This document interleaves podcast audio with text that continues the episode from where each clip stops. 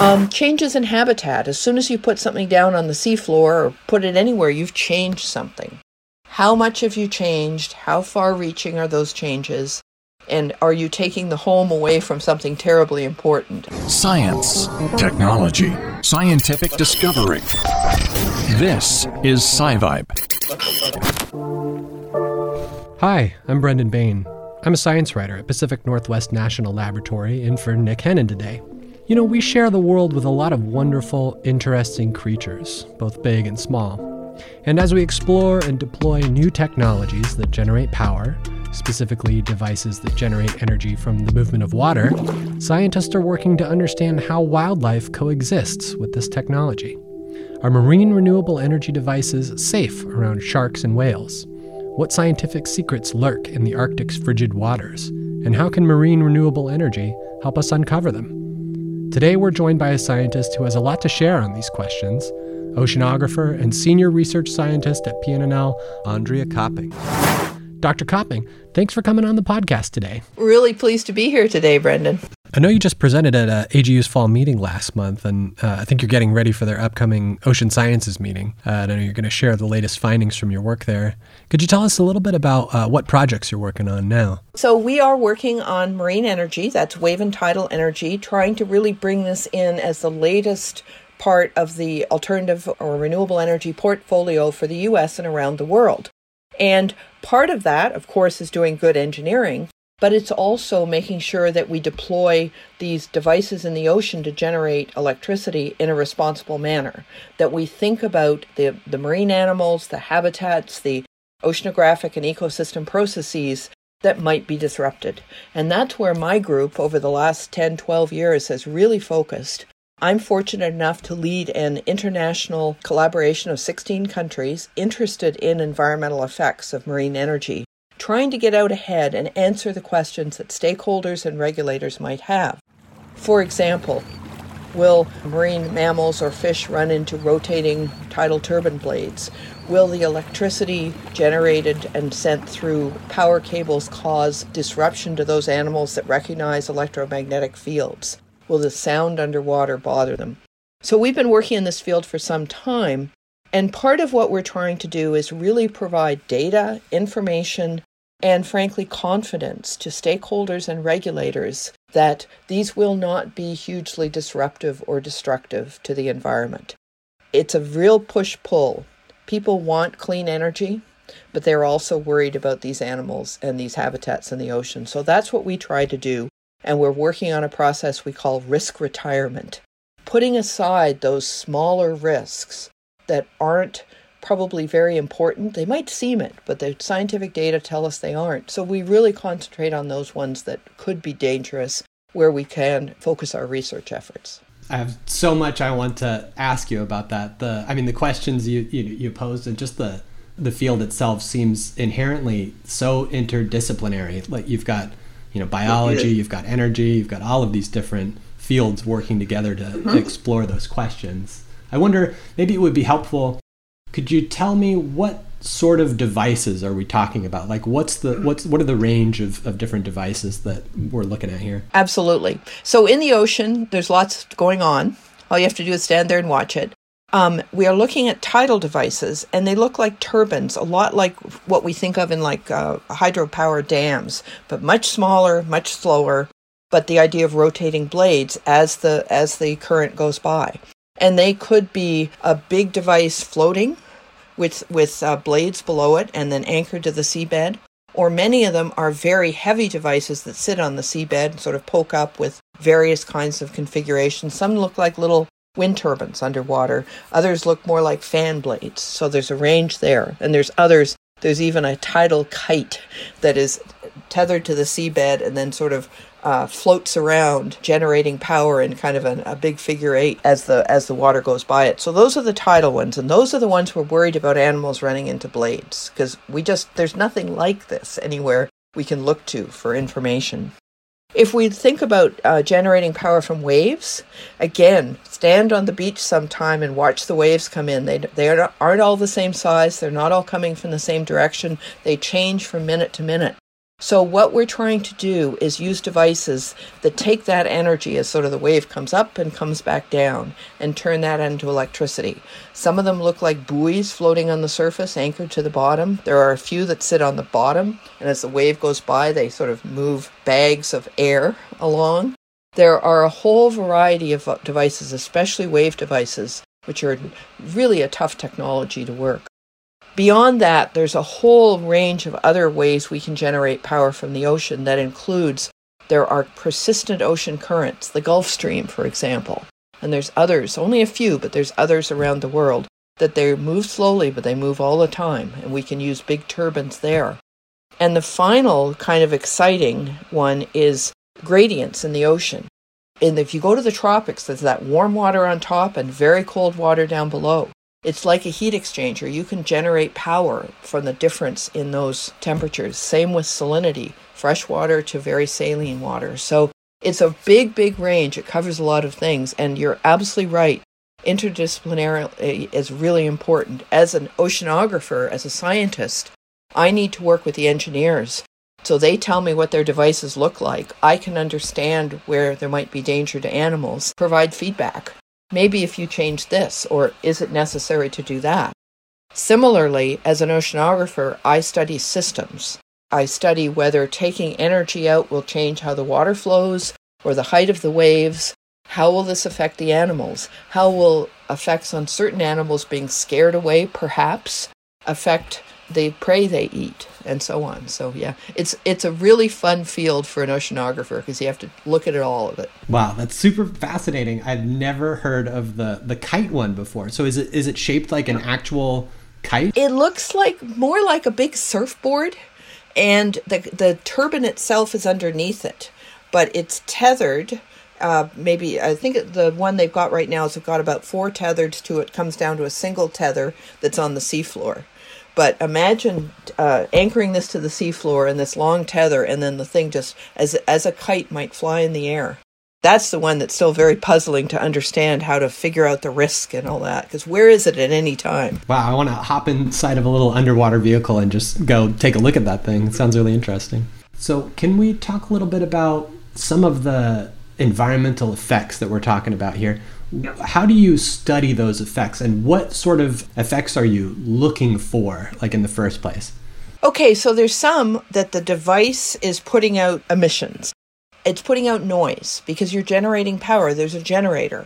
And noise underwater is a concern because marine animals use sound the way we use sight on land, or terrestrial animals use sight. So that if you put additional sound in the ocean, you may be disrupting their communication their navigation, etc. But we recognize the oceans are already kind of a noisy place from other human activities, shipping and all kinds of things. So, understanding what the level of noise coming out of a device is and the frequency and how that would affect the animals nearby. We're getting a pretty good handle on that because of some really good research, and we think that it's probably not a big deal for a couple of machines. We'll keep looking though. The electromagnetic fields, the power coming through a power cable. We examine that through a lot of lab studies because these power cables are not specific to marine energy. We run power cables from the mainland to islands to take power there all the time. So we have opportunities to study these. And again, the effects are going to scale with how much power. And we're not talking about a huge amount of power. So we feel like we're starting to get a handle on those, but there's still questions. Um, changes in habitat. As soon as you put something down on the seafloor or put it anywhere, you've changed something. How much have you changed? How far reaching are those changes? And are you taking the home away from something terribly important? And we think a lot of the solutions there, you need to look at that, but you need to survey the seafloor. And if there's one critically biodiverse reef, don't put your device on top of it. So site it carefully. So these are the sort of things we do. We take the research and try to turn it into practical advice. The one that is the most difficult that I've alluded to is this collision risk.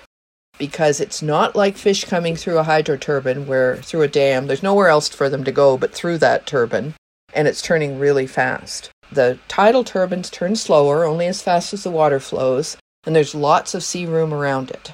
So it doesn't work there. It's not like a ship propeller either. We have to be able to observe this underwater, and that's difficult. They're difficult, fast moving places to put gear down. As an oceanographer, I don't want to put my gear there if I could avoid it. And often the water is quite murky. So, this is the one we don't have a lot of information. Plus, we're trying to prove the negative. Something will not run into it. So, that one is the one that's still very, very difficult. And groups all over the world are working with different instrumentation underwater, trying to get a few glimpses into this. So this is a, the the way we do it. One of the things we do is we try very hard to borrow from other sciences in other fields. Has offshore wind done, done this? Has oil and gas platforms looked at it?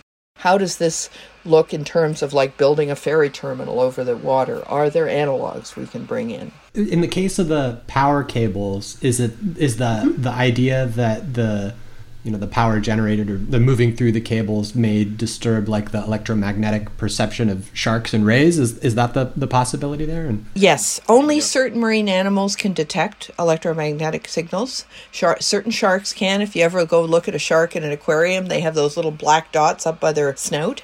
That is their actually their mechanism for detecting electromagnetism. Certain sh- sharks and rays and skates not all of them. Certain benthic animals like crabs and lobster and the worry is that this will cause them either to be attracted, go and just stare at the cable and not eat, or avoid crossing the cable to the important habitat they need to get to.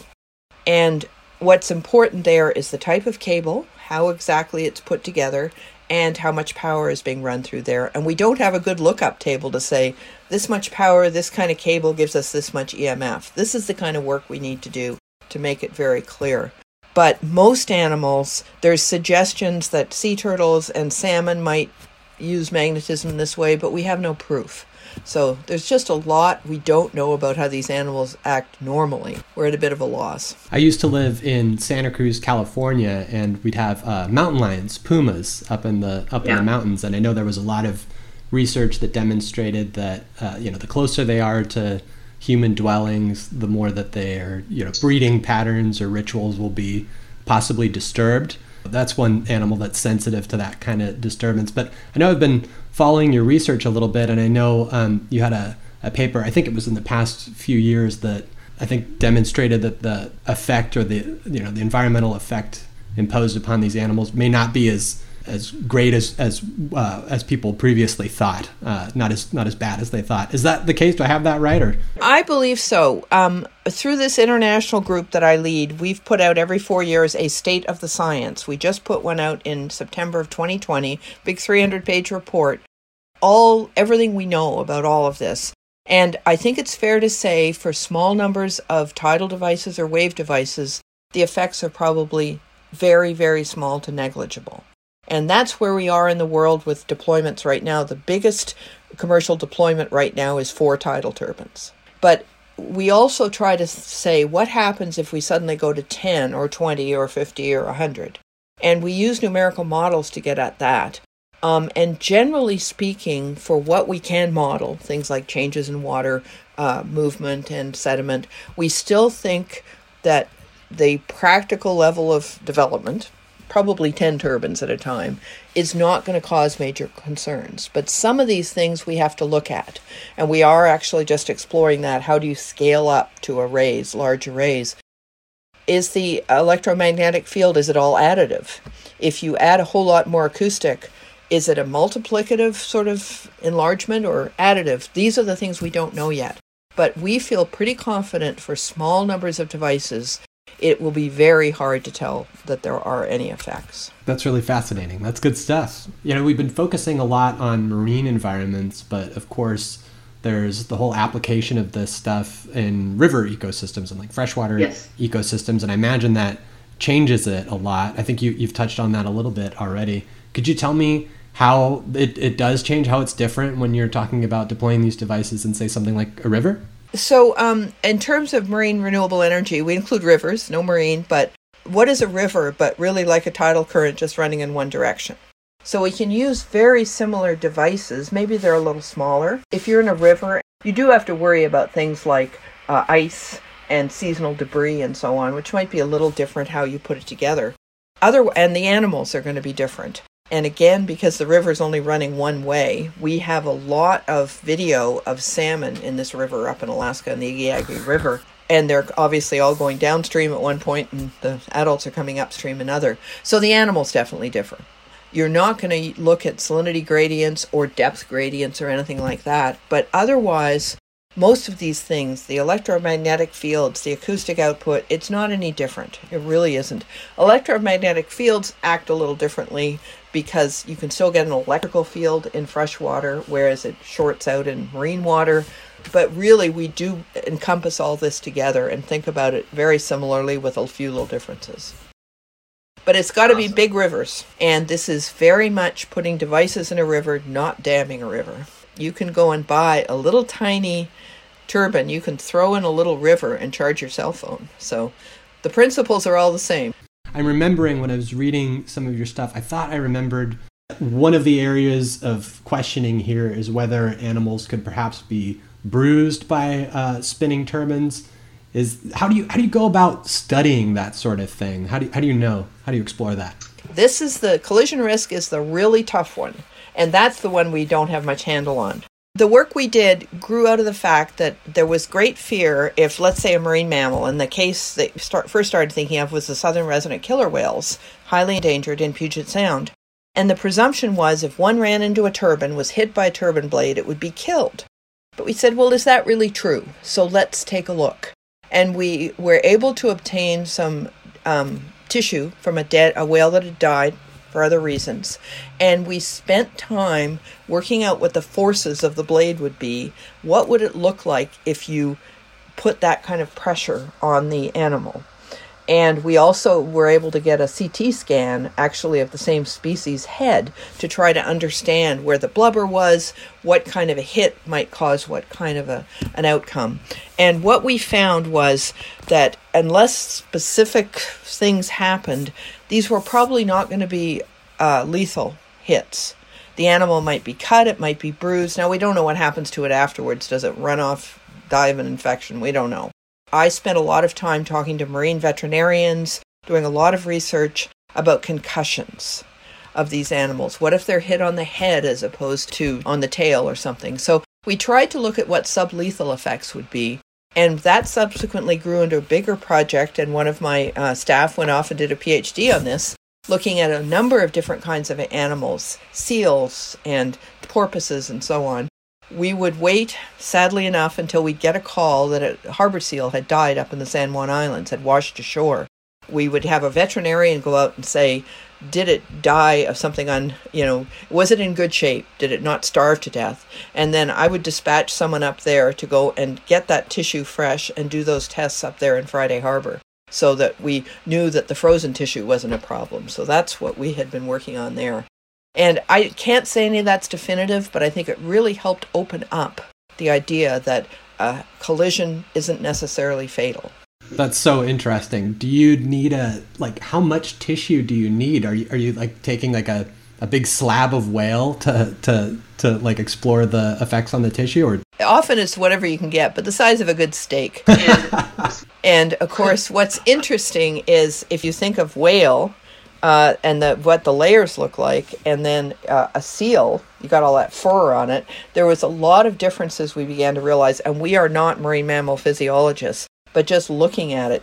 One of the faculty members whose lab we worked in up in Friday Harbor referred to the blubber in orca as looking like brie with hair in it. It had a lot of it had a lot of fibers through it, which probably made it much stronger uh, for the way that those animals they're very fast swimming and they're very maneuverable. So understanding, I think this really come, brings down to understanding what the individual animals are like and what is likely to happen we actually have just submitted a paper trying to look at things a little more from the animal's point of view. And what do you need to think about for different types of animals? Not just is it EMF, is it a blade, but what is the animal seeing? I think I'm going to be carrying the mental image of brie with hair in it with me the rest of the day, and I'm, I think I'm ready for a cheese that's plate. What, that's what I said to this guy, Adam. I said I could have really lived without hearing that, but I wanted to share that with you. So. that's great. that's great. That's awesome. Is it is it too soon to say what perhaps like the human equivalent could be there? Is like is it the same as running your shin into the couch as far as impact goes? Can we can we say like draw a comparison? It could it like could be it could also be a fairly major cut. So we don't know. I mean, not an axe probably, but a good knife cut. That's really fascinating. I know you're presenting on another topic as well at a, at a separate session. Can you tell us a little bit about that? Absolutely. Again, marine energy. It's what we call powering the blue economy. This is a U.S. Department of Energy initiative. We have been thinking about tidal and wave energy for powering the electric grid, the national grid.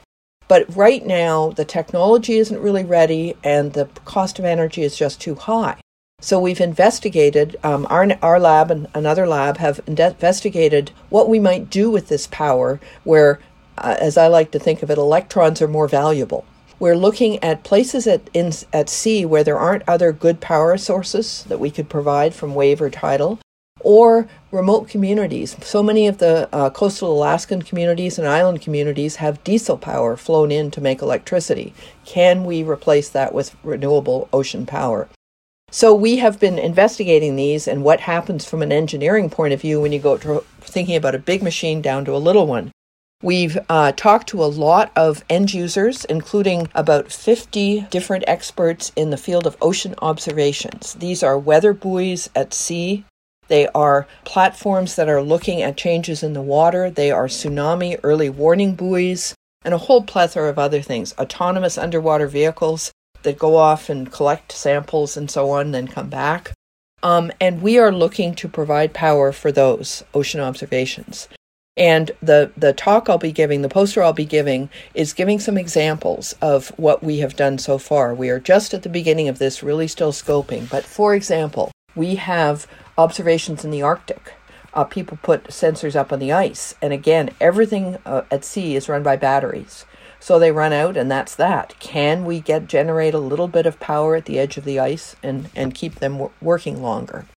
We have looked at the challenge of taking a small amount of power from a wave device or a tidal device and using the, the standard power systems we, we ordinarily use. And they, they don't fit very well, and so we're trying to understand how that works.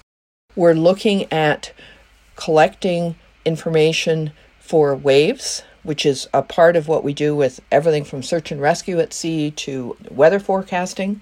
What if you put a wave buoy there and provided power to that information collection device but then would you interfere with the actual collection, either electrically, acoustically, or motion wise? So these are the kinds of things we've been working on.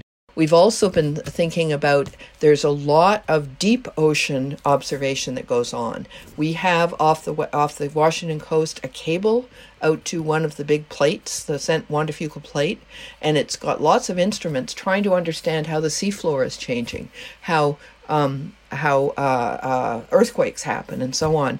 And again, it's all battery unless it's on the cable itself. So, how do we get power that we generate at the ocean surface down to the deep? So, there's a whole range of those kinds of things we're doing. Large animal tags. Can we put a tag on an animal and have its actual movement generate the power instead of having to have that battery on there? All possibilities that we've examined 10 of them. We're moving forward with three or four one of them being using the very small thermal gradients, changes in temperature in the ocean, to power vertically operating sensor packages.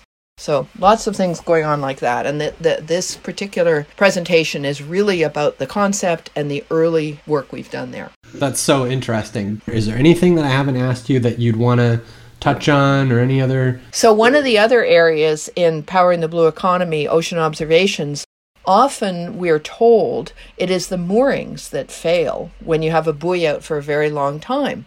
So we have investigated, we're not sure where it's going yet, what we call mooringless station keeping. That is devices that can keep themselves somewhere without having to have moorings. So um, when you put a buoy out at sea, you have to attach it to the seafloor somehow. You use mooring lines. So you design a particular set of lines for the right forces, the right depth, the right sort of configuration. And we know this is what fails most frequently for things like weather buoys that are out for years at a time. It is that mooring, something comes loose. And there's a lot of examples, including these autonomous things like sail drones, which can be sent by computer all over the world, collecting data or sit in one place. So the te- the ocean technology sort of industry is exploding, and we think powering the blue economy, providing marine energy, can really help with that uh, enlargement of that industry and moving these two industries forward. All right. Thanks so much, Dr. Copping, for joining us today. This has been really fascinating. Thanks again for taking the time to talk with us today. I really appreciate it. Thanks for listening to SciVibe. We're dedicated to sharing the excitement of discovery. If you had an aha moment while listening to SciVibe, please share and subscribe.